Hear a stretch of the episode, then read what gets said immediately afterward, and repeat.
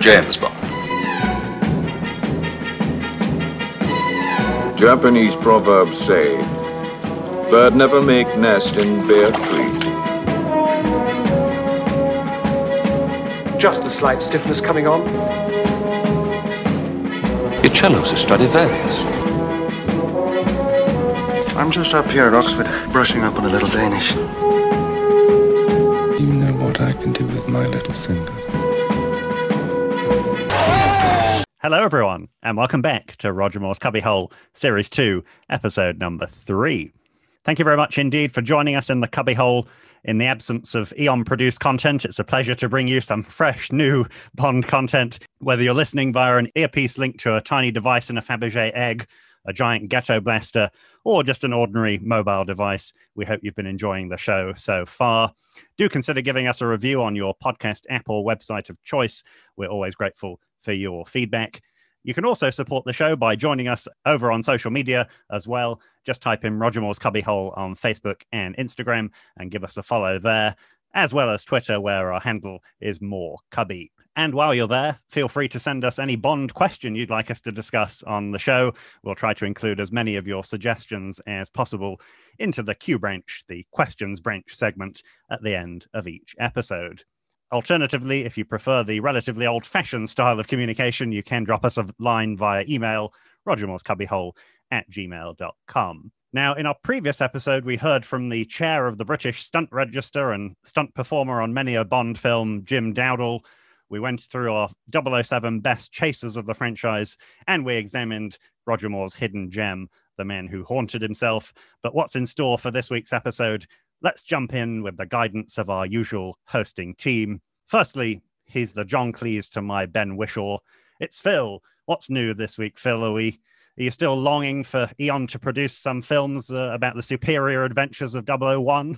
I, still maintain that could be an excellent spin off series. Thanks very much, Martin. I'm, I'm very well, thank you. Um, as ever, just a really, really quick run through um, some of our shout outs from our social media. So, we had a lot of positivity to our top 007 villains. We had a lot of votes for um, Franz Sanchez and particularly Hugo Drax as well. So, Gavin Clark got in touch to say, surely Drax has to go down as the best villain, an actual threat to humanity and menace personified with excellent dialogue. Uh, we also had a lot of people agreeing with us about Goldfinger as well. So Matt Nicholson mentioned my number one has to be Goldfinger. Just a great character and had the one line everybody remembers from a villain. Um, and also Sanchez was the most real to life villain. Awesome show. Keep up the great work. So thank you very much, Matt. And secondly, he's the Bernard Lee to my Robert Brown. It's Adam. How are you, Adam? I'm very good, thank you. I wouldn't say you're Robert Brown. I think you're definitely a Dame Judi Dench, if anyone, Martin. Uh, I'm very good. I've, I've uh, found out something this week, actually, that'll interest you, Martin. We obviously have talked a little bit about the Bond spin offs that never were and that we'd like to see. We talked a bit about um, Sylvia Trench and Hawk of a Caddy go golfing a couple of weeks ago.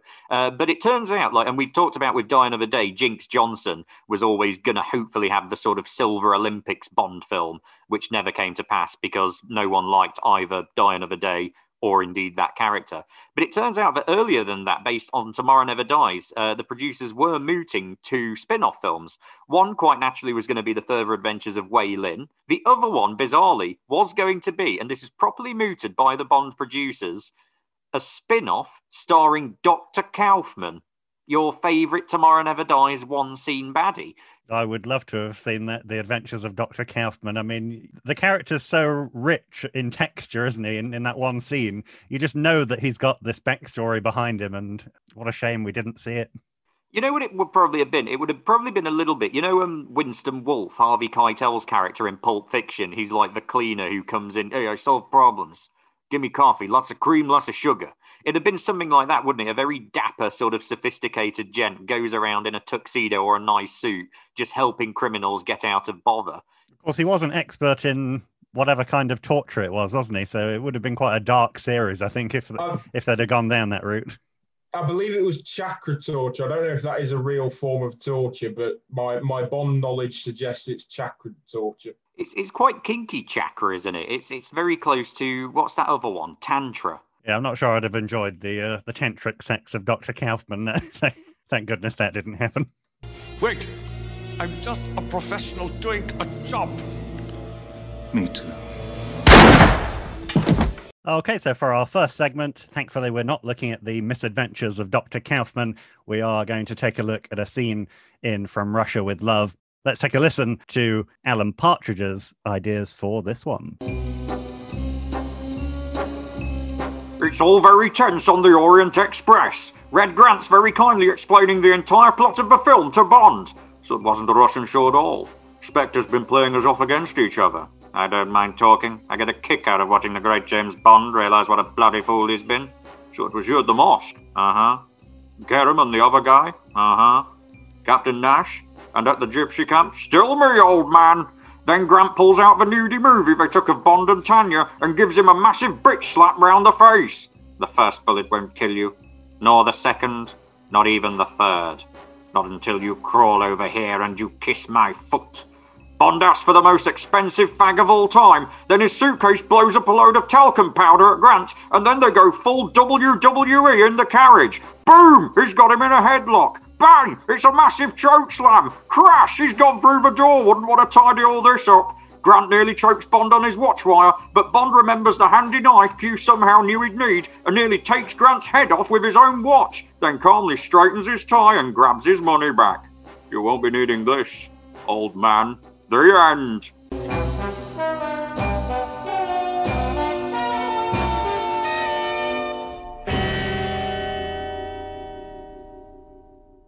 So the train fight in From Russia with Love, with of course Connery's Bond and uh, Robert Shaw playing Donald Grant. This is a scene that I chose. Uh, so for me, I think this is one of the best scenes in the best film of the Bond franchise. Uh, I just really love it in the sense that it's it's kind of not just the fight itself in the train in the cabin. It's all of the build up. It's kind of a culmination of what we know was coming. Uh, kind of, we know that Grant's been lurking in the shadows following Bond on the train. Uh, we know he's assumed the identity of Captain Nash. Uh, we know he's taken out arguably the most lovable ally in Kerim Bey. And we also know that Bond is kind of uneasy with his presence there. We know that he's suspicious of this character, but we don't quite know how it's going to resolve, what kind of showdown we're going to get. Uh, so I think everything about the scene leading up to the fight is incredible. Claustrophobic environment as well. We've got no soundtrack, just the other sound of the train in the background. Uh, and then, of course, the fight comes and we get some excellent stunt work. And uh, I think even when the gas canister explodes in Grant's face, it's not, it's kind of not an easy task for Bond to take him down. He kind of lives up to the credentials that we saw earlier when Klebb was hitting him with the, uh, the knuckle duster. Uh, so I think uh, every element of this fight and everything leading up to it just makes it a really, really great scene. Not only is it one of the greatest fight sequences in a Bond film, it's probably one of the greatest fight sequences in cinema. You know, there's there's this real sense of claustrophobia. Obviously, you get the moment where um, Grant fires the gun and it, it extinguishes the light. So you basically got this really, really not strange, but it's quite a quite a beautiful in a way. This sort of blue light in, in the background as, as the fight begins. And again, you've got that emotive payoff where it's, you know, we've just seen Kerim Bey get murdered and, and Bond is hurting. He's really angry at this point. And you also get the sense that these are two, not just characters, these are two men who are in the peak of physical fitness. Because, you know, obviously we know that Connery was a former boxer and they when it's not the stunt doubles when they're doing the close-up shots they are really hitting each other they are this is not you know this is verging on an actual fist fight it's really the first epic fist fight in a Bond series, isn't it? I mean, we've had Bond tussling with people, but nothing really like this. We really don't know that Bond can survive this guy. Uh, so the stakes are really sky high in it. Uh, and and just the way that um, the confrontation between them, the verbal confrontations filmed with Connery on his knees, the camera looking down on him, Shaw just very gradually as Grant reclining on the seat and the camera looking up at him. It really does get the power dynamics and the fact that Bond really is at a massive disadvantage physically here. It's also a vast improvement on the book, this scene. There's no fist fight at all in the novel From Russia with Love. Uh, instead, it is that Grant actually shoots Bond very precisely in the heart, but Bond has known to put a cigarette case in the way. So that stops the bullet. Bond fakes his death and then manages to surprise Grant and stab him and strangle him from there. Yeah, that sounds like a real improvement from the book, I'd say. I'm not sure whether that would have been a bit of a corny action scene, wouldn't it, if, uh, if the bullet stopped by a, a cigarette case? Yeah, completely. And we've already done in this film the fake out of thinking that Bond is dead because, of course, the very opening sequence, which, which you know, mirrors and dovetails with this one because we think Bond's been strangled by Grant. It's the great John Ketteringham, of course. I love that you mentioned that the shooting out of the light Phil and that creating that sort of weird blue glow. It, it enforces that sense of chaos because you really can't tell who's who uh, throughout the scene. And of course, on a practical level, it, it, allows them to blur the line between when it's stunt doubles and when it's actually Shaw and Connery doing it. But you really, you you do get completely lost in that scene, and you can't tell which body's which. I guess the, the lack of soundtrack also really emphasizes the the sound effects that you get as well. So it, it feels more realistic because of those those punches seem to be real, don't they? And the particularly at the end when he finally gets the knife into Red Grant's arm the scream that they use is quite piercing, isn't it? It's not uh, it's not the Wilhelm scream. It does sound like a real like he's really been sliced by that dagger. Yeah, you're absolutely right. And that train noise you mentioned, Phil, it's so good how they use that because it's so calm throughout the dialogue exchange. It's just that gentle lull, that rhythm in the background, almost a countdown clock to death, isn't it? And then the way that it explodes once the window's out. There's so much going on in Connery's performance in this scene, isn't there? I mean, he's got that very, very calm exterior. He never raises his voice at all throughout the scene, even with all of that anger and, and that sort of panic, I guess, that he's going through. But the internalization of the character is amazing in this scene. He's simultaneously kind of appalled at the sheer level of psychopathy that he's been confronted with, just the diabolical nature and the seediness of Spectre's plan. He's working it all out as he goes, and he's still managing to keep one step ahead by antagonizing Grant. You know, Shaw has that very sort of cold delivery. He gets the cruelty of the character. But Connery still has those moments, like with Dr. No, when he needles him. He knows that if he riles him enough, he can throw him off his game and he can undermine his professionalism and maybe get something of an upper hand.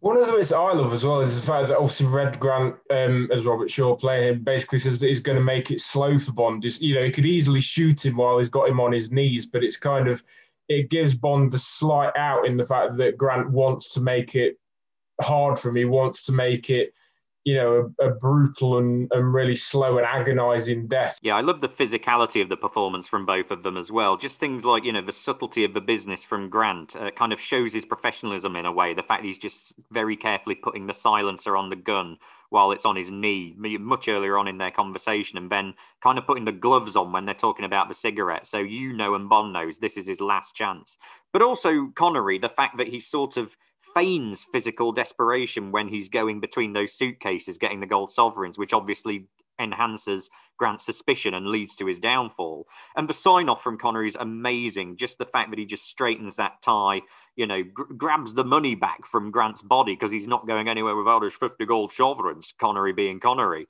Um, you know, the, the, fact that his hand's a bit bloody and his shirt's a bit scuffed is kind of the only indication anything's happened at the end of it. Yeah, that train is surely going through lots of different countries, lots of tax domiciles. Connery probably wasn't very happy. I, I'm also, when I watched this on as a child, I was always wondering what what the people next to them were thinking. Like uh, the train conductor never comes in and uh, and tells them to quieten it down. I guess it makes sense that we uh, we don't hear from the other passengers. Well, also on that note, how good is the drug that Grant's given to Tanya that she manages to sleep through the entire thing? Not just the noise of it, but I'm pretty sure one of them absolutely crashes down on top of her at some point during that fight.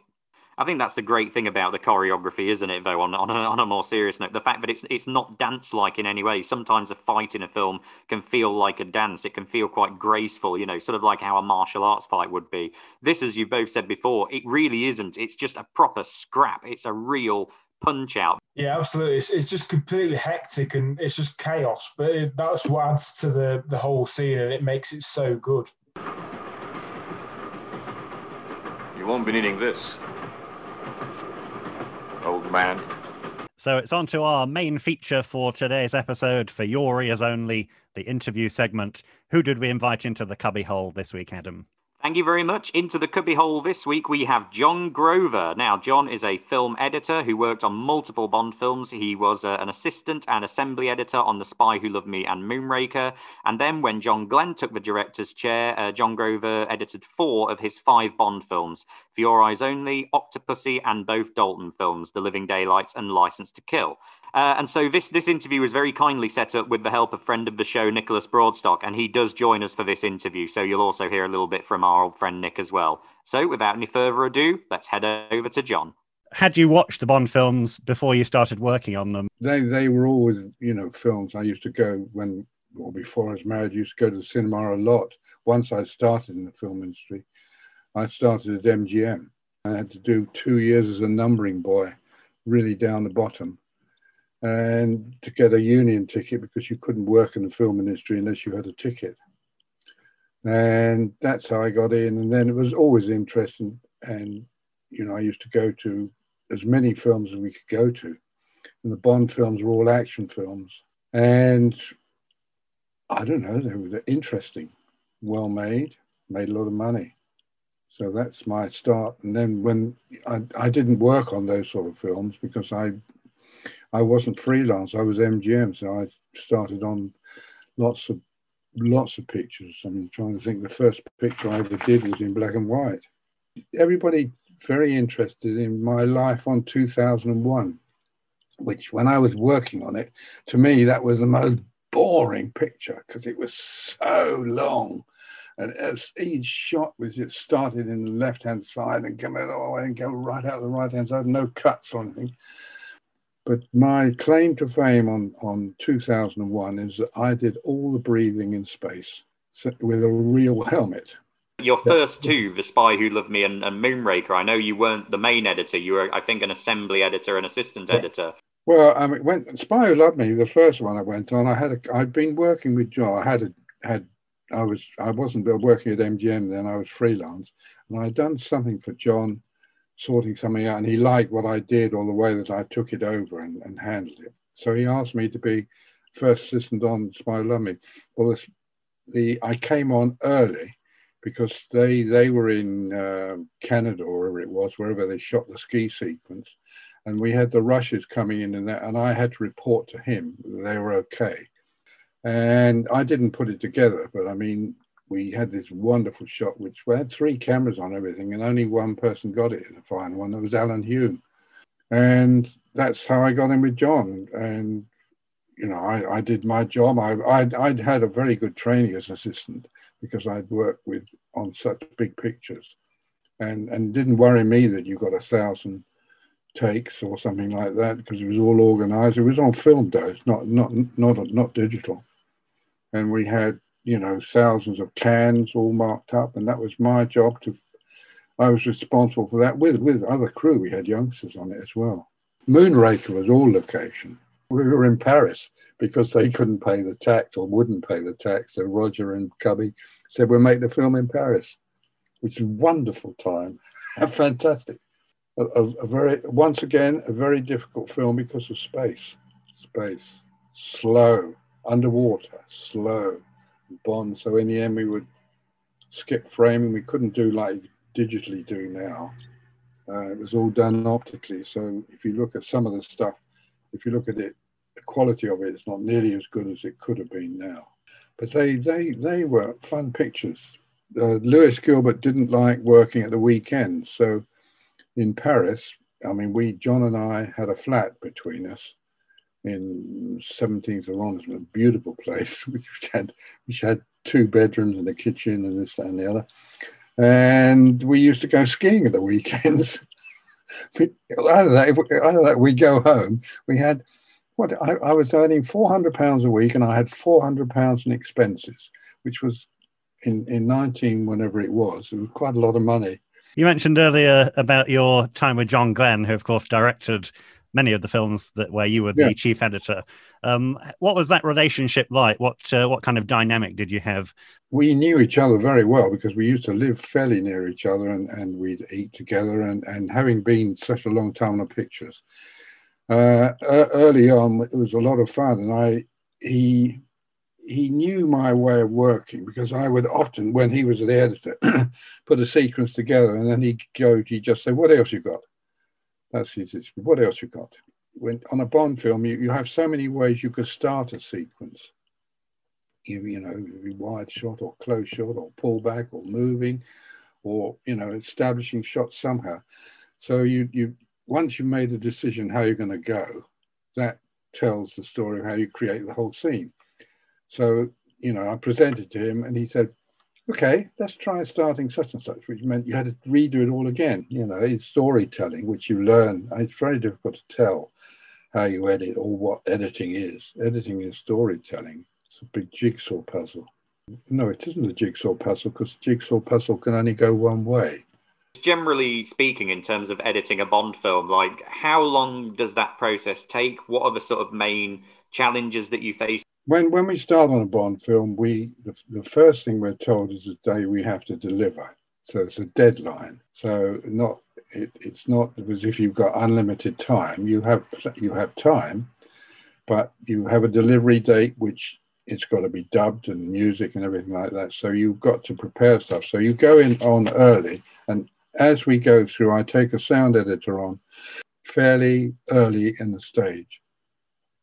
And we do temp music because we've got that from depending who the composer is going to be. We normally put John Barry's on it. So we had you you you start to put the picture together. Each scene is put together, and then it, we give a temp dub, and then show it to John, change it, and then the picture is built up. You never start from the beginning.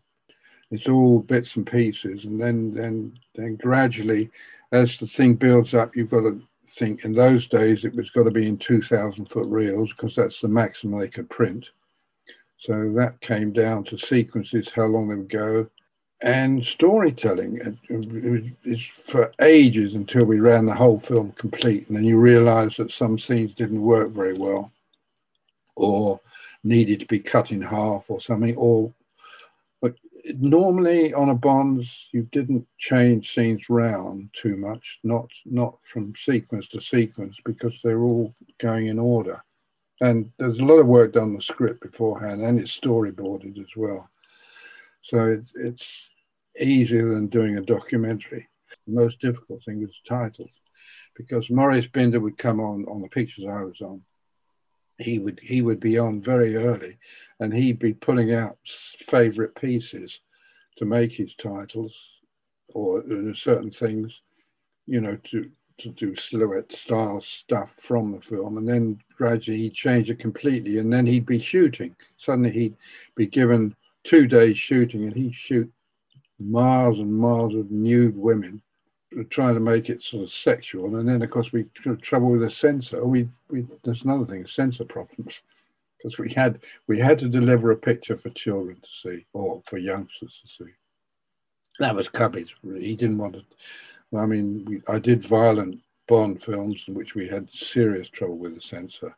We were going to ask you a bit more actually about whether you had any censorship issues and making the film. Presumably, License to Kill would have been the worst one. They'd fire, you know, the end of with that was serious trouble with the censor because fire is it was then. I don't think they worry about it now. And it was a very dangerous stunt and very carefully done. But he didn't like the censor who John Trevelyan was. He didn't like it, so we would take it away and take a couple of frames off here and then run it for him again.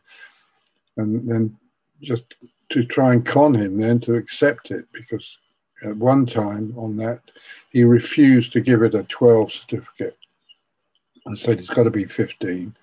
And Cubby said, okay, fine. I'm not going to take a sense certificate. I'll do it without a sense certificate, which he didn't do because he couldn't. But he was really cross with them because they'd had Die Hard come out, which was extraordinarily violent, and somehow they got away with it. I think we've covered John Trevelyan before, haven't we, on the podcast? He inspired his name is taken for one of the Bond villains in in Goldeneye. What what kind of relationships did you form with some of the, the chief actors you'd have met who uh, who'd have been in the Bond films, either you know Roger Moore or Timothy Dalton or, or any of the sort of casts around them? Well, I got on, I got on well with Tim, uh, with with uh, with Roger because he was much more friendly. I mean, Roger, if there was a problem anywhere on the set, you know, uncomfortable, Roger would joke about it or go and buy a ton of sweets or something like that. Tim Dalton was a really miserable, and we had a lot of trouble with Tim about smoking. He was insisting on smoking.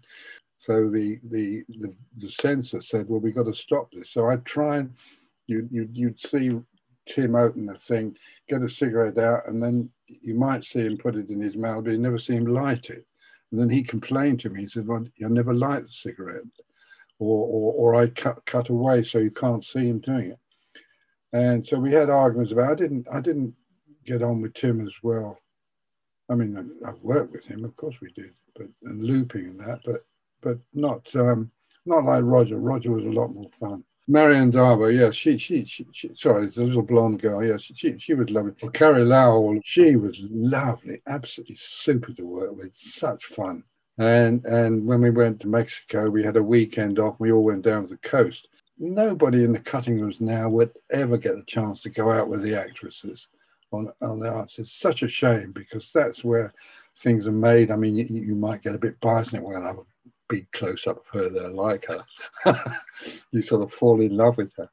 We've heard Roger Moore was a bit of a practical joker on set. Did you ever see that in action, or, or were you ever on the receiving end of any of it? And only only once when we set up when I was called because who was it? There was a bed scene and he had this enormous dildo, and um, and and and he was he was all cropped up you know, injured this, and she comes in, oh, Roger was, or, or, or James, James, this, that, and the other. And he says, and then he just draws this great truncheon out from the bed, which was hilarious. Roger was so funny. And did you ever have to make any sort of difficult decisions when you were editing the Bond films? Were there any times when the director said he really wanted to sort of keep a scene in, or or did you have to make decisions that you had to cut scenes that were that were kind of integral to the film? Uh, well, I mean, the director is in charge, and certainly with with John as an editor, I mean, he he would know what could be done.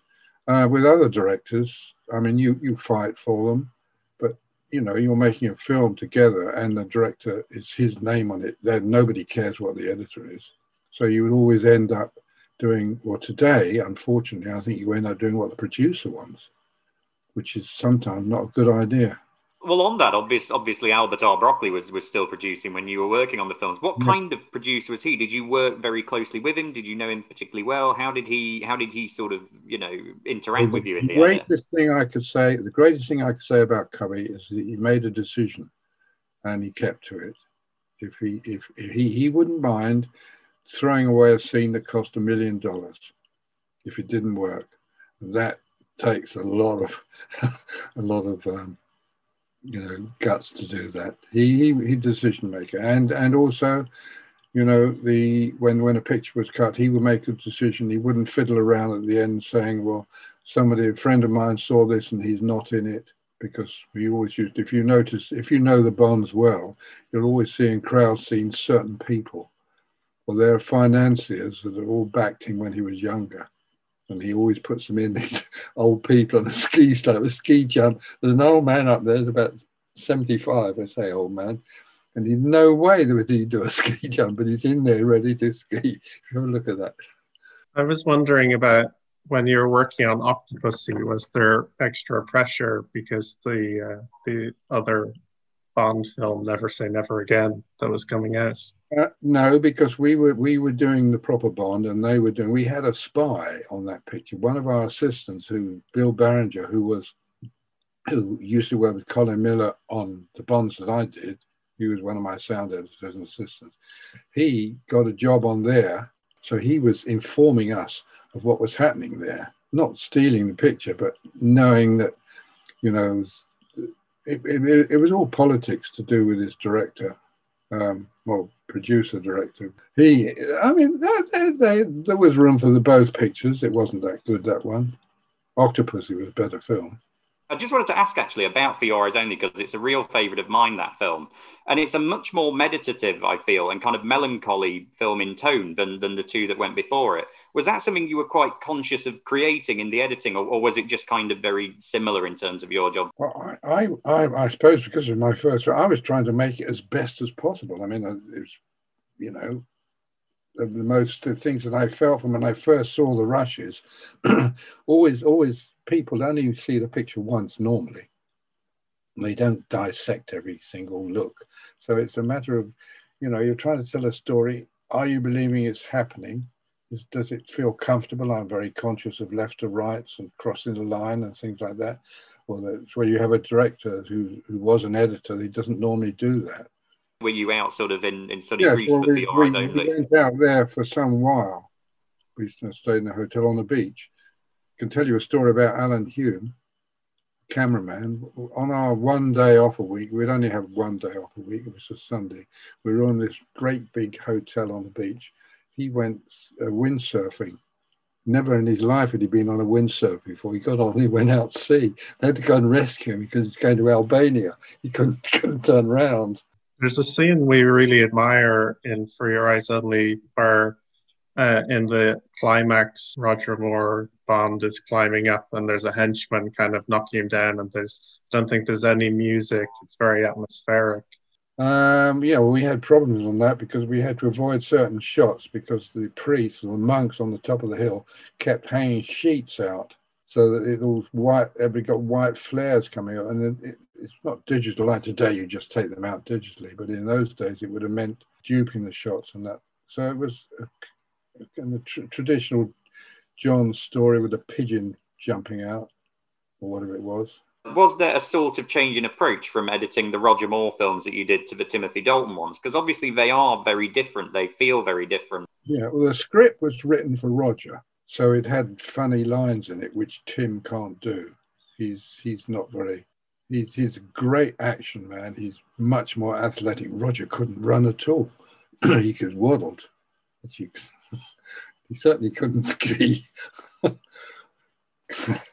and and Tim Tim Tim was very athletic in that way, much better. So, did I prefer? I preferred Roger to Tim. I did both of Tim's pictures, and we were making violent films then, which was the trend. Did you did you think they were perhaps too violent? Did you, having worked on the Rogers, feel like you were sort of drifting away from what you really enjoyed from from Bond films? Well, I mean, when he went into that mincer things like that, I mean, that was absolute. When you saw that as rushes, God save when they were chucking meat in, you know, big chunks of meat in. It was all, I never used it because you couldn't. It was so violent. It's very easy to make violent films. You can show violence in somebody's reaction, which is much better. Looking at all of the sequences you put together for the bonds. Is there any that stands out as being a particular favorite? Well the the end of octopussy when when the baddie is chased in the train and that john had done a lot of coverage. Arthur Wooster the second unit had done a lot of coverage and this and a lot of close up and the most thing is that i got every single cut in and when, when you think that that was a challenge to have so many pieces of film to, to make it so it's, it's all happening real and never showed the same shot twice. John John was a great one for that. He he shoots so many sequences and so many scenes, and he didn't want to use the same angle twice unless it was a dialogue scene. Certainly not an action. Did you did you prefer cutting the dialogue scenes to the action scenes, or, or did you enjoy the complexity of, of putting those action sequences together? Uh, sometimes action scenes were daunting, especially if you've got two units shooting or three units shooting. I mean, all the, the, the big stuff in Mexico was, was a lot of coverage there with the trucks and that, and that was that was uh, quite difficult to make it real. I mean, it's completely impossible when you think what they're doing, but to try and someone gets a missile out, we didn't have digital effects then, this was all real. They're all on wires. So you had to avoid the wires. I don't know. That that was clever. Do I prefer those? I, dialogue scenes, you're going for emotion and eyes and lips and mouths, and or whatever hands are important. We wanted to ask as well, just of the bonds that you worked on, and, and possibly of the series as a whole, what what are your personal favourites? Which are the ones that you hold the dearest? Well, I still prefer Spy Who Loved Me because that had the most exotic locations in, and it was the best of the bonds that I worked on. I mean, I, of course, I enjoyed the ones I worked on myself, and and for, for Your Eyes Only was the best one probably there. But no, Spy Who Loved Me was a great movie we always get the impression talking to people who worked on the bonds that it, that it was very much the sense of a family and that there was a lot oh. of camaraderie. Was was that your experience of it as well? Yeah, ab- absolutely. It all stemmed from Cubby, Cubby, and to a somewhat with Michael, Michael's and Barbara. Yes, I think that was absolutely true. I mean, I still hear from Barbara occasionally. We get a Christmas card from Michael. So it is, it is a family. So that was John Grover editor, supervising editor for many Bond films. Well, uh, what a sweet man he was. He, he kept telling us that his memory was failing, but he answered all of our questions in, in great detail. And he just seemed like a lovely, lovely guy, didn't he? Uh, there's so much amazing films that he's worked on that we just couldn't feature in the interview. I mean, Dr. Zhivago, he had a bit more to say on 2001. Uh, Labyrinth, the great Jim Henson film, he had amazing stories working on that with Henson and all the puppeteers and Jennifer Connelly and David Bowie. Uh, he also told us a little bit about one of his later films called Funky Monkey, about a chimp who learns to play American football. I feel like Funky Monkey could replace Taffin as our new favourite film outside of the Bond series. Yeah, maybe we just watch Funky Monkey in a, a future episode of the Film Club. I, th- I think we could do that as a special edition. I think. What a whole episode on Funky Monkey. Well, John said he didn't understand the rules of American football, so I get, it would be funny if no one on the production understood American football and they did it anyway. I mean, let's face it, it's never going to beat Sean Bean in When Saturday Comes, some good old British football. The greatest of all sports films, When Saturday Comes. Not on picture, me beloved blades. Holy smoke!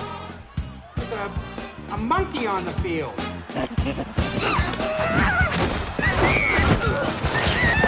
So, next up, we have the 007 Best. And this week, we're going to examine our 007 Best leading ladies throughout the Bond franchise.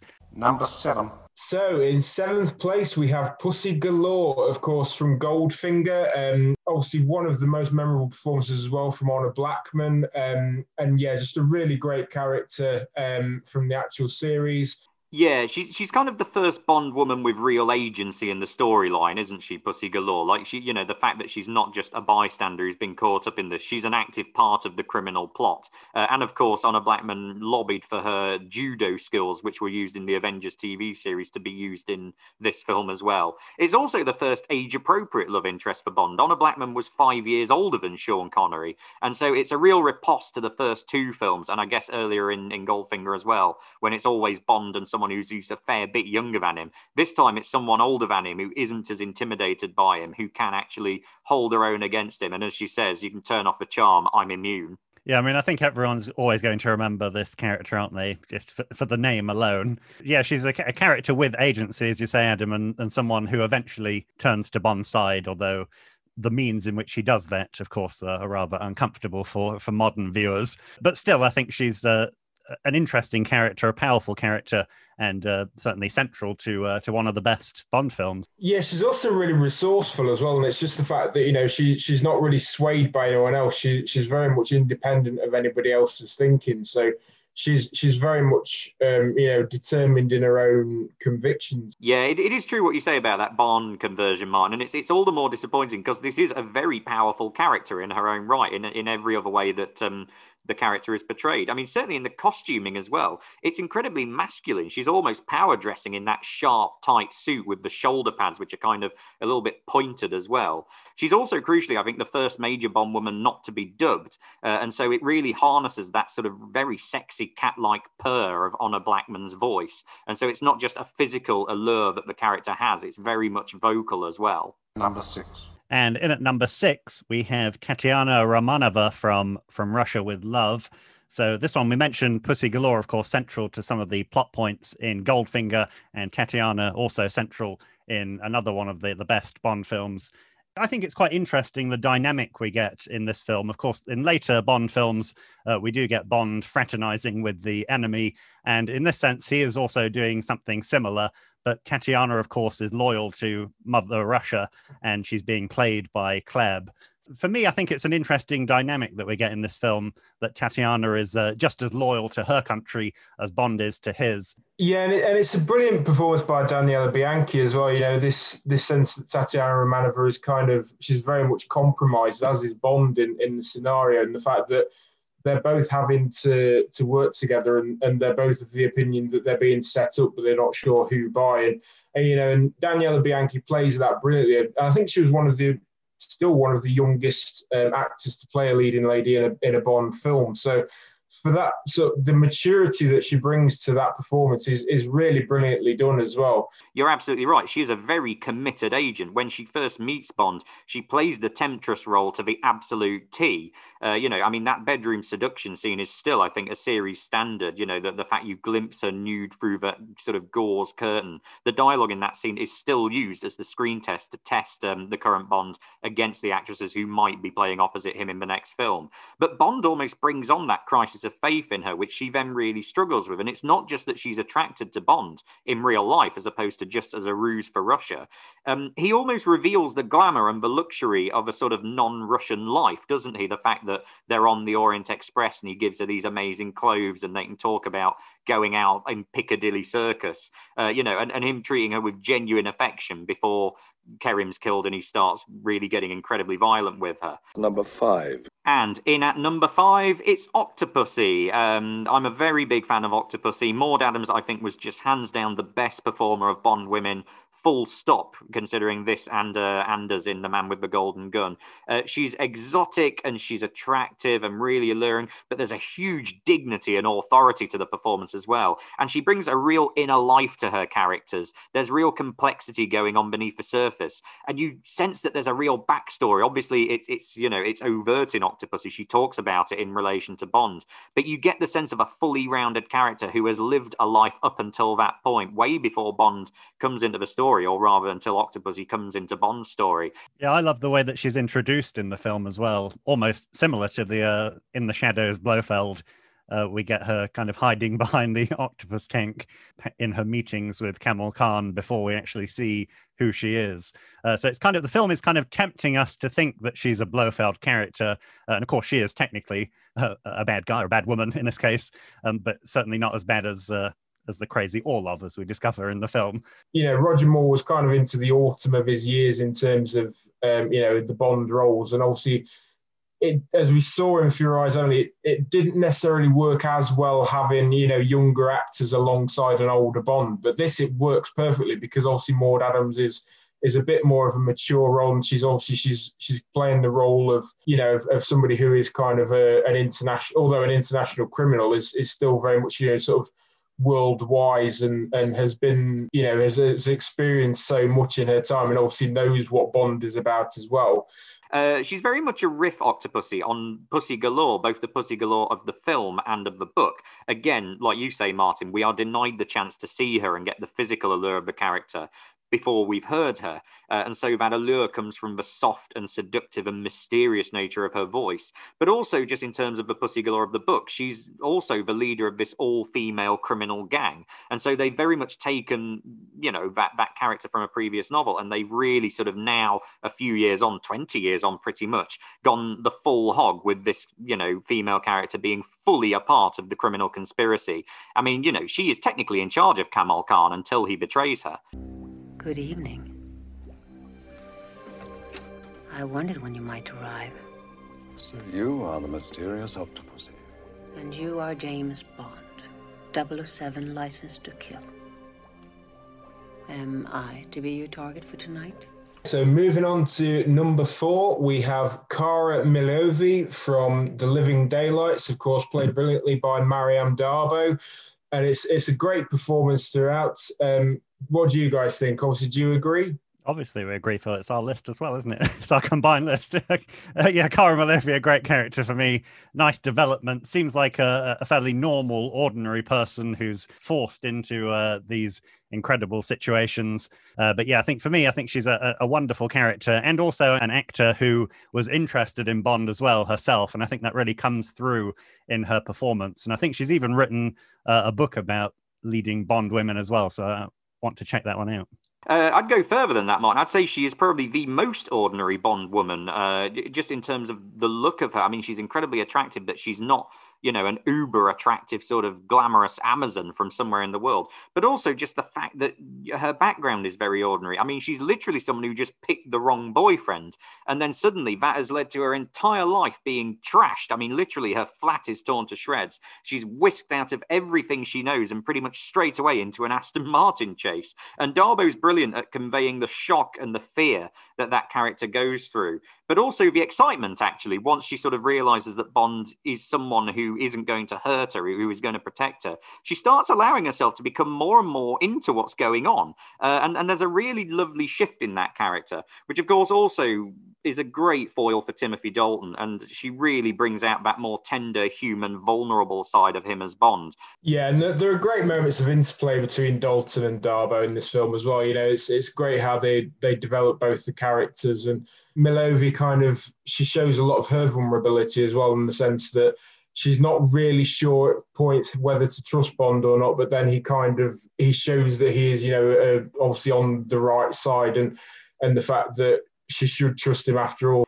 I think also uh, the cello becomes a key symbol for that character, not just in terms of her expertise, the fact that outside of the spy game, she is someone who is brilliant and talented in her own right, but also the fact that Ian Fleming's sister was a cellist. I mean, that's why he writes the character as that way in the short story. And also the fact that she's quite a slight character and yet has complete mastery of this sort of quite large, bulky, difficult instrument. It almost suggests, I might be reading too much into this, that she can handle the demands of the adventure which is ahead of her. The fact that she can master this cello means that she can master anything else as well, including Bond.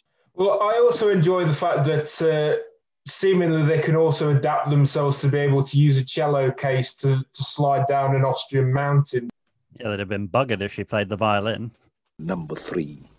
And in at number three is Anya Amasova, Agent Triple X from The Spy Who Loved Me. So this one, I think, a really good performance by Barbara Bach, who at the time was relatively inexperienced in filmmaking. Uh, so I think she does a really good job in this film, and uh, and essentially it's a, it's a, an interesting role again, isn't it, of a female character on the opposite side. Uh, this time of the the Iron Curtain, and, and she's forced into working with Bond. Uh, but again, similar to some of the other characters we've mentioned, it's a really interesting start. I feel like we get introduced to the uh, to her boyfriend, who we all kind of tricked into thinking is the the actual triple X, but it ends up being her. Uh, a shame about the end, I think, being tied up by Stromberg. Uh, she's just kind of separated from the action, isn't she? That was a bit disappointing, but uh, overall, really quite impressive. Yeah, you're right. You do almost wish that her and Bond had just teamed up to defeat Stromberg in the end. And also that she'd had some kind of moment where she bests Jaws. I mean, Jaws is somehow always able to overpower her and she's never able to think her way out of it. But yeah, as Russia's finest, she's the first true equal to Bond. And so the relationship, the spark between her and Roger Moore, apparently they, they weren't favourite co stars of each other, but you can't tell. I mean, but the dialogue is great between them. They get a real sort of battle of the sexes screwball comedy feel going on. It's almost like watching Cary Grant and Rosalind Russell from, you know, a sort of Howard Hawks film. And there's there's also great little moments where obviously we get these sort of great Roger Moore quips, obviously where they're in the pyramids and um, Anya Amasova is trying to start the van and, and trying to drive it out of the, the way of Jaws. And obviously Roger Moore just responds with, maybe try and reverse and, and just things like that. Just these great little moments of interplay that are just really, really entertaining. Yeah, and I love that she's constantly one step ahead of Bond as well, isn't she? Like when he goes to see Fekkesh at the pyramids, she's already there, sat next to him. Like she, she's miles ahead of where Bond is in that investigation. And again, when they visit Atlantis, she's the one who's saying you should look at this model of this tanker because there's something weird about the hull. She's already onto the fact that this might be the thing he's using to swallow submarines.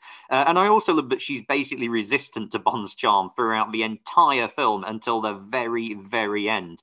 And it starts with her being a bit mistrustful of him and almost embarrassed by him being this sort of you know slightly bungling kind of older avuncular figure whereas she's much younger and hipper as a spy. And of course that turns to a sense of anger and, and wanting revenge on him for having killed her lover in the opening sequence. So it's great that they withhold their romance until the very very end apart from a dalliance on the train after on the adrenaline high of having beaten jaws. Yeah they deserved a little celebration for that. Number two Okay, and in at number two, just missing out on the top spot, it's Vesper Lynd, as played by Eva Green in Casino Royale. Uh, I mean, this character is just phenomenal from the word go, isn't she? You think about that first meeting between her and Bond on the train. She feels aloof and unattainable, and she gets across the strength and the power of that character, much like other power dressing Bond women. She's a woman in a man's world, and she's an absolute equal of every man in it. And so we sense from the start she is an absolute match for Bond. Certainly, Bond as this much greener, more inexperienced agent. It feels so much like she's almost like a force of nature in Bond's universe. You know, she kind of turns his world upside down almost. You know, it's you really get that sense of chemistry between the two characters and this sense of betrayal as well. Obviously, at the end of the film, where Bond realizes that you know he's effectively been double crossed by her. So it's it's just a great way that that all builds together and, and the way that Eva Green portrays that. You know, she's very much, you know, she's not impressed by any of Bond's kind of boyish charm or any of his arrogance and, and things like that. She very much thinks he's, you know, almost a liability. You know, the scene in Montenegro where he basically reveals that he's Bond to the receptionist and she just sort of throws the pen down in disgust because he's he's potentially compromised the mission before it's even started. Yeah, I definitely agree with that, Phil. Very intriguing character, and I love that both characters kind of want to figure out uh, figure each other out, don't they? Almost like they want to psychoanalyze each other. Although, luckily, without Madonna in the background saying Sigmund Freud.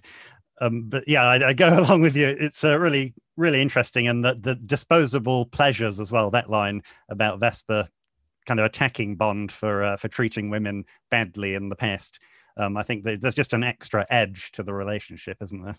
Yeah, her dialogue is full of wit throughout, and she's allowed to get one up on Bond. In fact, she kind of outmatches him in a couple of senses. You know, that sizing up scene on the train, she's the one who makes the orphan connection, who manages to out him as one. But also, you know, lines about there are dinner jackets and there are dinner jackets. This is the latter. She's a bit more sophisticated than him at this point, and she kind of lords that over him. He's normally the snob in those relationships, is Bond. And then he's intrigued by that as well. He loves that he's finally met his match and that there's a foil who can beat him at his own game.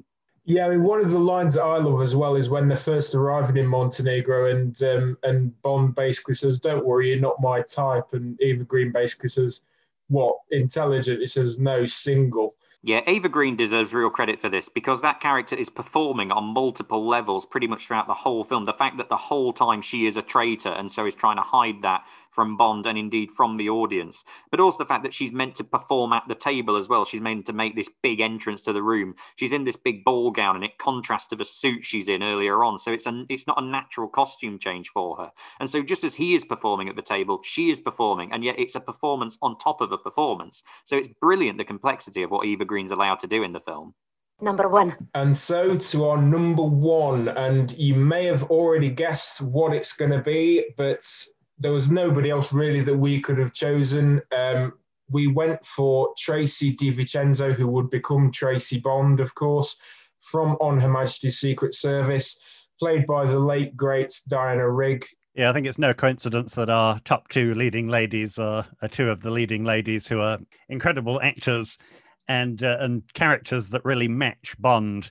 The emotion that we get at the end and and the sense that this character has really changed the we've got the traditional idea of what Bond should be and uh, and this character manages to change him so much that he he gets married at the end and of course the tragedy that comes afterwards. So uh, yeah I think uh, definitely deserving of top spot yeah, the, the emotional arc of this character is incredible. Um, I mean, she's an incredibly modern heroine when you look at it. She's certainly in the earlier passage of the film, she's allowed to be wayward and flawed. She starts the film suicidal. She's literally walking into the waves, and of course, is very self destructive uh, in the later scenes at the casino when she's gambling with money she doesn't have and all the rest of it. Yet by the end, when we see her crying at her wedding day, it's it's not just tears of happiness that she's marrying James Bond. It, it's kind of a, a moment of self fulfillment, isn't it? You sense she's found the love and support support that she's always denied herself in her own past and the traumas that she's gone through. And she's also transitioned, when you think about it, to the daughter of a villain, Marc-Ange Draco is a criminal, to the wife of a hero. And that just that that journey is kind of symbolic of where the character has gone through in the film. And and it's just such a brilliant tender arc. Yeah, that family connection is really interesting, isn't it? And that's I, I, think that's how you manage to connect. If you want to connect the villain side with the Bond character, uh, that's how it should be done, uh, rather than what we get in in more recent films. It's telling because it feels like he is ready to settle down. Almost, it feels like obviously we've seen Bond in terms of the narrative. He's moved on from the sort of heavy drinking, heavy smoking playboy almost of the 60s. Every tiny scene with this character illustrates something really powerful and important. Think about that moment after um, the robbing of Gumbold, which we were talking about last week, when she's in the taxi with Draco and she just has that throwaway line, Oh, daddy, what could be more fun than being in love? And he just says, Mr. Bond is in love with you. And she just sort of pauses and says, That may come too there's so much loaded in that line. The fact that she knows that she loves Bond, but he, and indeed we as the audience, don't quite know yet if he loves her. And so the emotional stakes of the character and what she's going through are set so sky high in that moment. It really gets you on side with her. It's it's a beautiful little exchange between them. A note as well on her resourcefulness and the moment when she's seducing Blofeld, uh, you know, before she sort of eggs him on to distract him from the attack. You know, lines like, I'm already a countess, I don't need to marry you. This is real fearlessness, isn't it? I mean, this is Blofeld. You know, you, you rebuff him enough times, he's going to feed you to the sharks, isn't he? Yeah, Tracy was definitely brave. We, we can't put that anything against her for that. She was. Uh, I don't think anybody else has really taken on Blofeld like Tracy did in that film. Yeah, this was the Telly Savalas Blofeld, though. I'd probably get her, force her to be into a, in a music video, perhaps. Now, if you're very, very nice to me, I could make you my countess. But I'm already a countess. Identify yourself. Whereas if you displease me, I can promise you a very different estate. So, on to our next segment, which is the James Bond Film Club. And it's a fun one this week. What do we have, Adam? Yeah, thanks very much. One of your favourites, this I know. This week we have Flash Gordon, uh, the 1980 sci fi camp classic, surprisingly directed by Mike Hodges, who'd recently been best known for the gritty British gangster film Get Carter. Uh, there are Bond links everywhere you look in this film. Haim Topol, Columbo from Your Eyes Only is in there. Uh, Max von Sydow, Never Say Never Against Blofeld, is the evil Emperor Ming. Lorenzo Semple Jr. is uh, writing the screenplay as he did for Never Say Never Again. Even Valentin Zukovsky himself, Robbie Coltrane, plays the crucial role of man at airstrip. Uh, but of course, Timothy Dalton Bond himself is in here as Prince Barin. The evil Emperor Ming of the planet Mongo is destroying the Earth with a series of natural disasters. But three Earthlings land on Mongo. The mad scientist Dr. Hans Zarkov, our friend Topol, uh, sort of ditzy travel agent Dale Arden, and none other than Flash Gordon himself, quarterback of the New York Jets. Uh, they all have to survive various adventures. Dr. Zarkov is, uh, they attempt to brainwash him. Dale is sent to be a concubine of the evil Emperor Ming, and Flash is seemingly killed, but saved by uh, Emperor Ming's sexpot daughter Aura, and begins to lead an uprising against him by uniting uh, Brian Blessed uh, and his warrior hawks with uh, Timothy Dalton and his merry men. Uh, Timothy Dalton playing a sort of weird Robin Hood kind of figure in this, uh, with Richard O'Brien as his right hand man. Because if you didn't know it was a camp film before Richard O'Brien turned up, you definitely know now. Uh, this film's great. It's as much a response to Star Wars as Moonraker is. Uh, Luke, George Lucas was inspired by the original Flash Gordon serials, but this is done in such a way that it's already kitsch and camp and tongue in cheek and very silly at the time. It's a big blast of retro fun. Lorenzo Semple uh, on screenplay, we gave a bit of a bashing for Never Say Never Again because the tone was all over the place. He absolutely nails it here. It's the perfect blend of it being completely daft but also quite thrilling as well. There are some great tense set pieces in this, usually involving Dalton, actually, the sort of stick your hand in the trunk and avoid the, the poisonous forest monster moment. The production design and costuming in this is incredible. It's so over the top and colourful, and it seems to be on a massive scale, which defies the budget. And it's also quite kinky as well. The Queen score is amazing. You know, it's full blown electronica, it's exciting and slightly ridiculous all in one the final battle scene is a joyous explosion of the Brian's Blessed and May, with his guitar going absolutely crazy, while Brian Blessed in these big wings just keeps shouting, Hawkman, dive!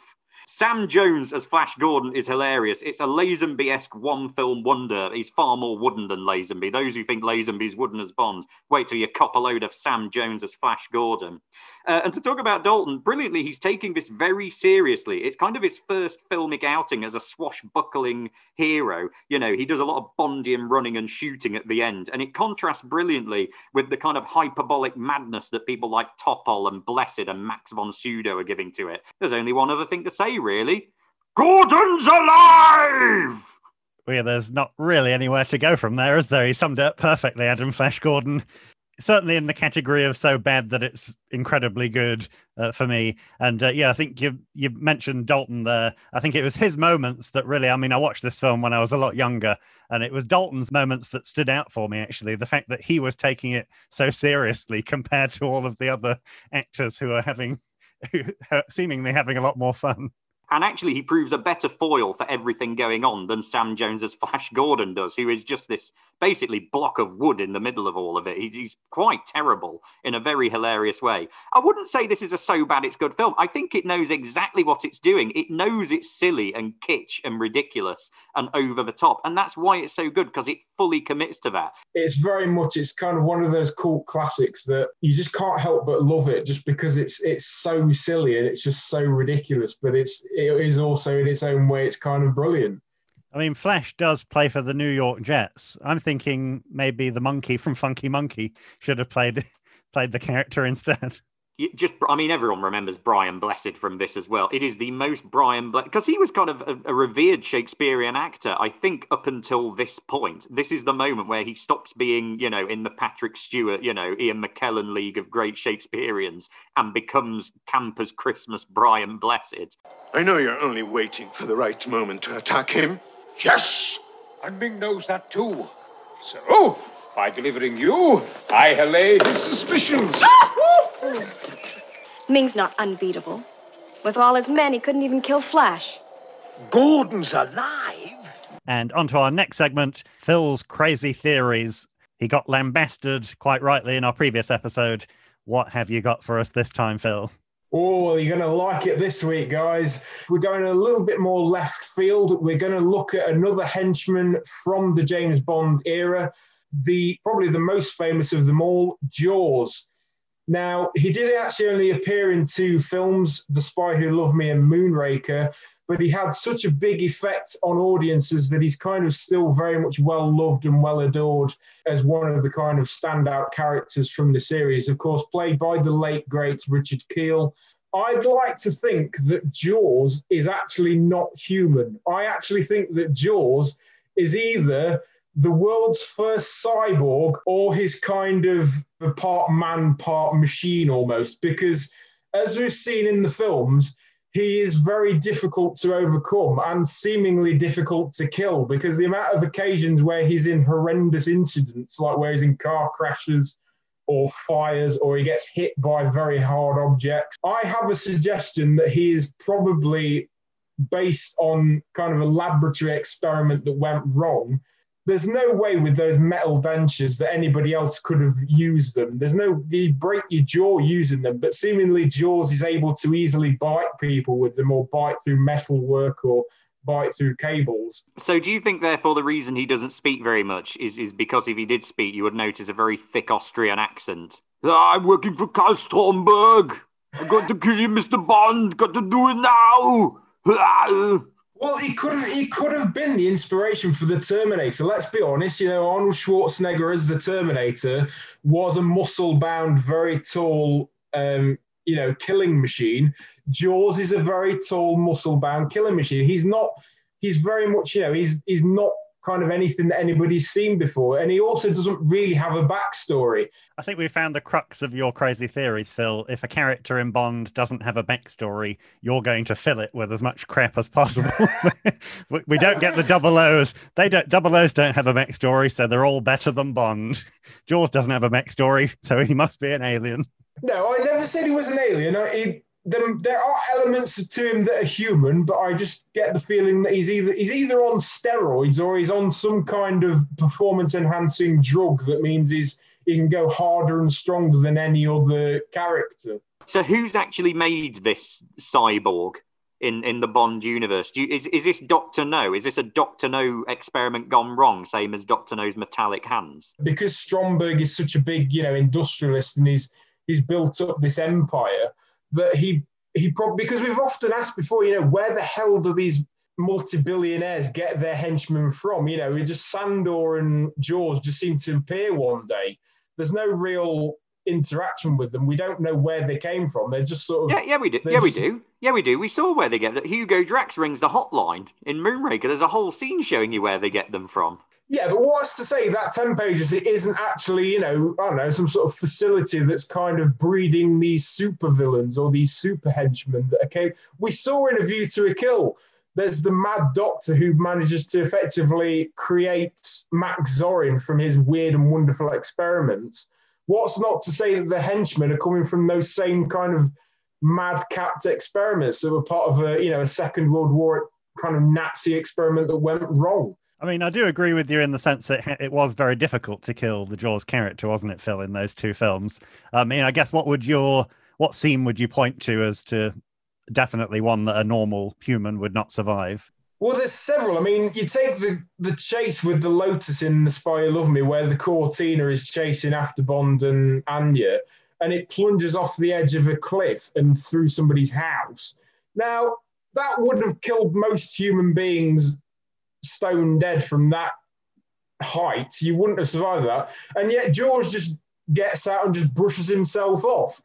So I think this is nonsense fundamentally, but I think you've not quoted the one moment of evidence which might have helped your case, which is in Moonraker when Roger Moore knees him in the groin, and there's a sound effect, a comedy sound effect, which implies that that is also metal. Now, the idea that there's more metal on him than just the teeth might suggest that more of him is metal than we think, and that might go some way towards him being a cyborg. I might have guessed. Do you know him? Not socially. His name's Jaws. He kills people. So uh, we'll go on to the, the next segment, uh, which is Delve Deeply. So this week, I thought we could take a look at Japan, which plays quite a prominent role in two Bond films, a slightly older one in You Only Live Twice, and a more recent in Skyfall. Um, so there are a number of places that you can still visit in Japan. Uh, so the first one is uh, the Hotel New Otani, which is uh, you can visit in the center of Tokyo which is the location of Osato Chemicals, of course, where Bond meets healthy chest enthusiast Mr. Osato inside, and uh, he meets the world's worst marksman uh, outside. I guess outside of the, the, stormtroopers in Star Wars, they are dreadful, dreadful shots.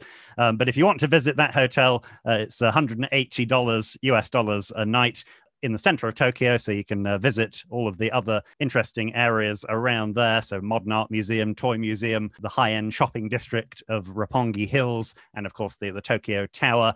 Also, of course, the, the Ninja Training School. Of course, we see Bond, Aki, and Tanaka there, and that was actually filmed in Himeji Castle, which is around 30 miles away from Kobe, uh, but you can get there on the bullet train, the Shinkansen, from plenty of nearby cities. So if you're a, trip to Kyoto, it only takes 45 minutes to travel to that castle. If you want to be a bit more adventurous, of course, you might want to visit the volcano, Blofeld's hidden base, uh, but that one uh, might take you a little bit longer to get to. That's in uh, Kirishima National Park in uh, the southern island of Japan of Kyushu. And uh, again, you can get there by train starting from uh, Kagoshima and going to uh, Shinmo Edaki, which I've probably uh, butchered the pronunciation there, uh, but that's where you would get to. Disembarking from the train, you'd still have a very long hike up the uh, the volcano, the extinct volcano, and it would probably take you a lot longer than it does Kissy in You Only Live Twice. And uh, in terms of the uh, the more recent film, Skyfall, of course, has Hashima Island, otherwise known as Battleship Island, off the coast of Nagasaki, again in southern Japan. And uh, that's depicted, of course, as Raoul Silva's deserted base. Uh, but in real life, the island was owned by the Mitsubishi Company between 1890 and 2002. And it was home to a, a coal mining community of just over 5,000 at its peak in 1959. But by the, the mid 70s, all the coal had gone. And so all the people left too, just leaving the empty buildings that we see today. And uh, actually, the island does have a pretty dark history. It was used as a forced labor camp in World War II, mainly for Korean prisoners of war. Understandably, there's some controversy about whether it should be a tourist spot. Many would consider it to be a dark tourism.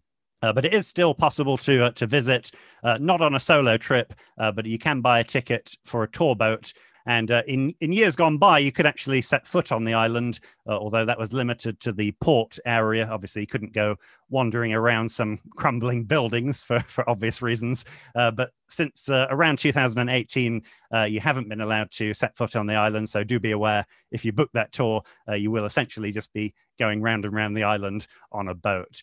so perhaps that one maybe not so good to visit, but certainly the, the castle would seem like a good option or Osato Chemicals in the center of Tokyo. Cheers for that, Martin. I have actually been to uh, Himeji Castle. I've had a quick look around that. I was there in Japan on a university uh, trip. I got fat shamed twice in Himeji There was one incident where we were we had a buffet put on by one of the schools we were performing at, and one of the students just walked up to me and said, "Wow, you eat a lot." And then it happened again in the hotel the next day. I literally had a very frugal breakfast of just some cereal and a piece of fruit. And then one of the serving waitresses came up and said, Would you like a donut? And then ran off giggling. Well, I, I, was going to say, obviously, don't travel to Japan and try and fit in with the locals as Connery does. Uh, but I guess also, Adam, your experience, don't be, expect to be fat shamed if uh, if you are a bit overweight.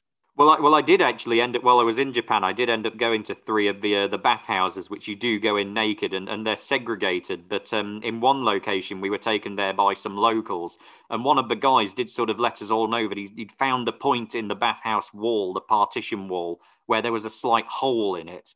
So he was trying to get us all to have a look in this peephole, uh, which we all obviously declined. Uh, but not all bathhouses are like that. I hasten to add. And certainly not like Tanaka's bathhouse in in the film. Rule number one is never do anything for yourself when someone else can do it for you. And number two? Rule number two, in Japan, men always come first, women come second. I might just retire to here.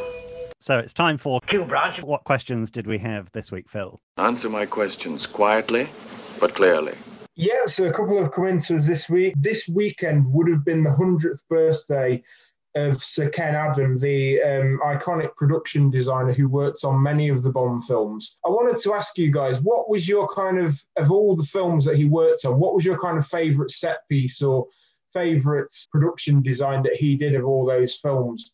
For me, it's probably his earlier work in, in things like Doctor No, or, or maybe even The Spy Who Loved Me. Those sort of amazing, um, grand set pieces, the big open open spaces that he did that w- that was so groundbreaking. I think while we're in them, you only live twice mode. I, I would give a huge amount of kudos to the volcano lair of Blofeld. I mean, this is the moment where Bond villain layers become totally extravagant and massive and extraordinary. You know, the, the fact that he's actually hollowed out a volcano is one thing. The fact that he's then got a working space launch program operating out of it is another. I think that's his first colossal one. It has the same distinctive, stylish look as his earlier sets, but it really adds the epic to Bond villain layers, I think. So I'd probably go with that one myself. Yeah, I think I'd agree with you, Adam. I think the the vastness of that, the first time we really get the the villain's lair being huge. Uh, I guess it was huge in Doctor No. I think the Doctor No one is quite iconic as well, uh, but it isn't matched with the extras on set. I guess we just get Chang wandering around, who's, who's vital to the operation. Uh, but in You Only Live Twice, it's certainly the massive scale is matched by the the number of people who Bond has to uh, fight against. Joe got in touch with us to ask the team what are the films that we've kind of been watching to lift our spirits in lockdown. So not necessarily Bond based, but have you guys been watching a lot of films since we all went into the the dreaded lockdown, or is it just sort of mixing it up with kind of books and television? Me and my fiance rewatched all the Harry Potter films. Actually, we've we've been having a sort of Sunday Harry Potter club. They're they're interesting. Actually, I'm I'm still not the biggest fan of them. Uh, but they are actually a bit better looking at back at them than, than I remember them being at the time, and particularly some of the later ones, which I didn't have much time for when they came out. Um, you realise actually they are better adaptations of quite flawed novels, I'd say, than than you gave them credit for. Uh, th- there are some moments which haven't aged very well. I mean, Daniel Radder's acting in that third one is is pretty appalling. He was their friend. Strangely, though, actually, myself and my fiance, we're also doing our own uh, kind of film club on a weekend to, to get through kind of uh, series, and we actually also watched the the Harry Potter films. We we got into that to, to sort of immerse me in in the kind of Harry Potter universe, and I did really enjoy them actually, considering you know how long they came out. I think they've aged quite well. Yeah, on the book theme, I've tried to to keep it with Bond, I've uh, I've just started Roger Moore's autobiography. My word is my bond, which uh, sadly I hadn't read before, but uh, so I'll let you know how that one goes. I'll tell you another awful Daniel Radcliffe bit in Harry Potter is at the end of the fourth one when uh, Hermione goes, "Nothing's going to be the same now, is it?" He just goes, "No." There are a few problematic moments with with the acting. I, I think there are some wooden moments, but uh, yeah, we'll, we'll gloss over those. Of course, Alan Rickman's amazing throughout, isn't he? I mean, I mean, who else could ever have played that part? Mr. Potter, our new celebrity. Okay, so our final question this week came from Better Make That Too on Twitter, who we would say was the best recurring Bond director of all the films. I guess for me, it's probably Martin Campbell. Yeah, Martin Campbell for me as well, Phil. Managed to reinvent the Bond character for two different generations. I don't think there's any competition really, unless Adam can think of one. Uh, in terms of recurring director, no, probably not. I think I think just because he did those two films across very different eras with very different bonds and um, established them in the role and what they were going to do with it pretty much straight away. I, I do give um, John Glen quite a lot of credit actually because again he's the other recurring director who sort of has to span two different styles and tones of Bond film, the late Roger Moore and the Timothy Dalton. So I think he does deserve a lot of credit for that. Okay, thanks, guys. So that was this week's Q branch. So by all means, keep in touch with us on our social media channels. Please do keep sending in your questions, suggestions, and theories, and we will try to fit as many of them in to our Q branch and shout out segments. So we reached the final segment, and it's back over to you, Phil, for the quiz. Have you read your quiz book cover to cover? Are you, me and Adam, not prepared, I'm sure, for what's about to come?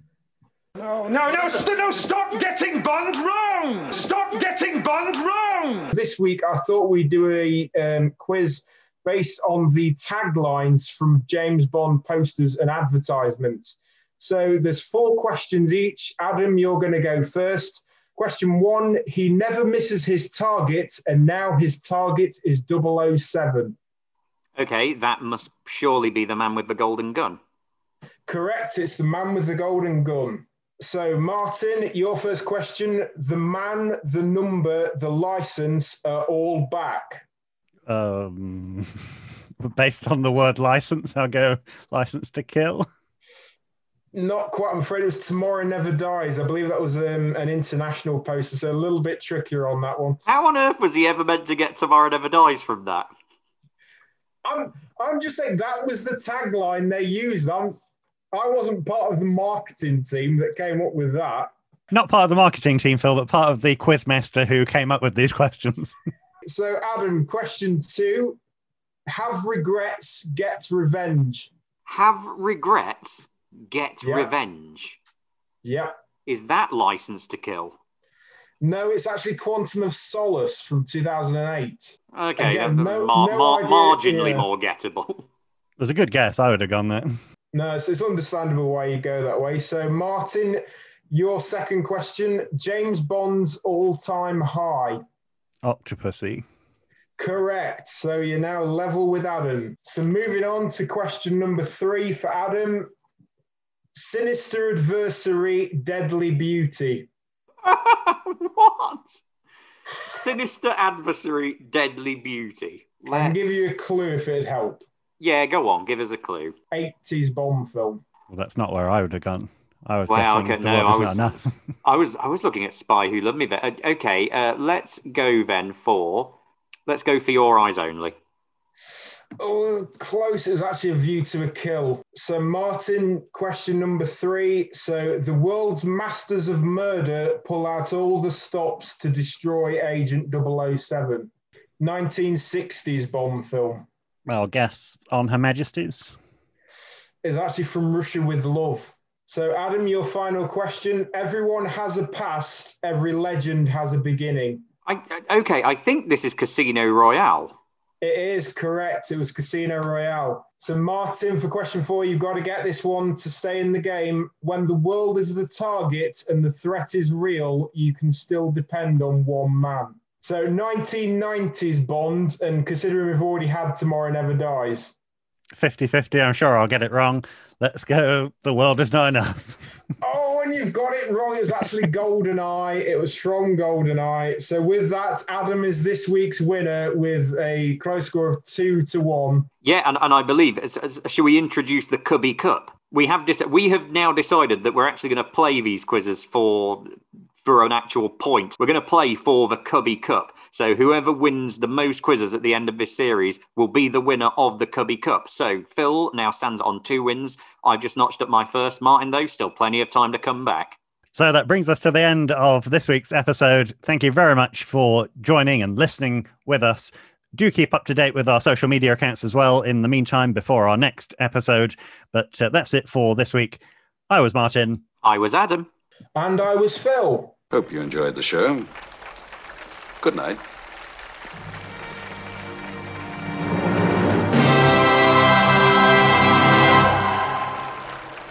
I think there's a missed opportunity when he helps uh, Bond and Goodhead escape the space station in Moonraker. He should have just yelled to them, Quick, run, get to the shuttle!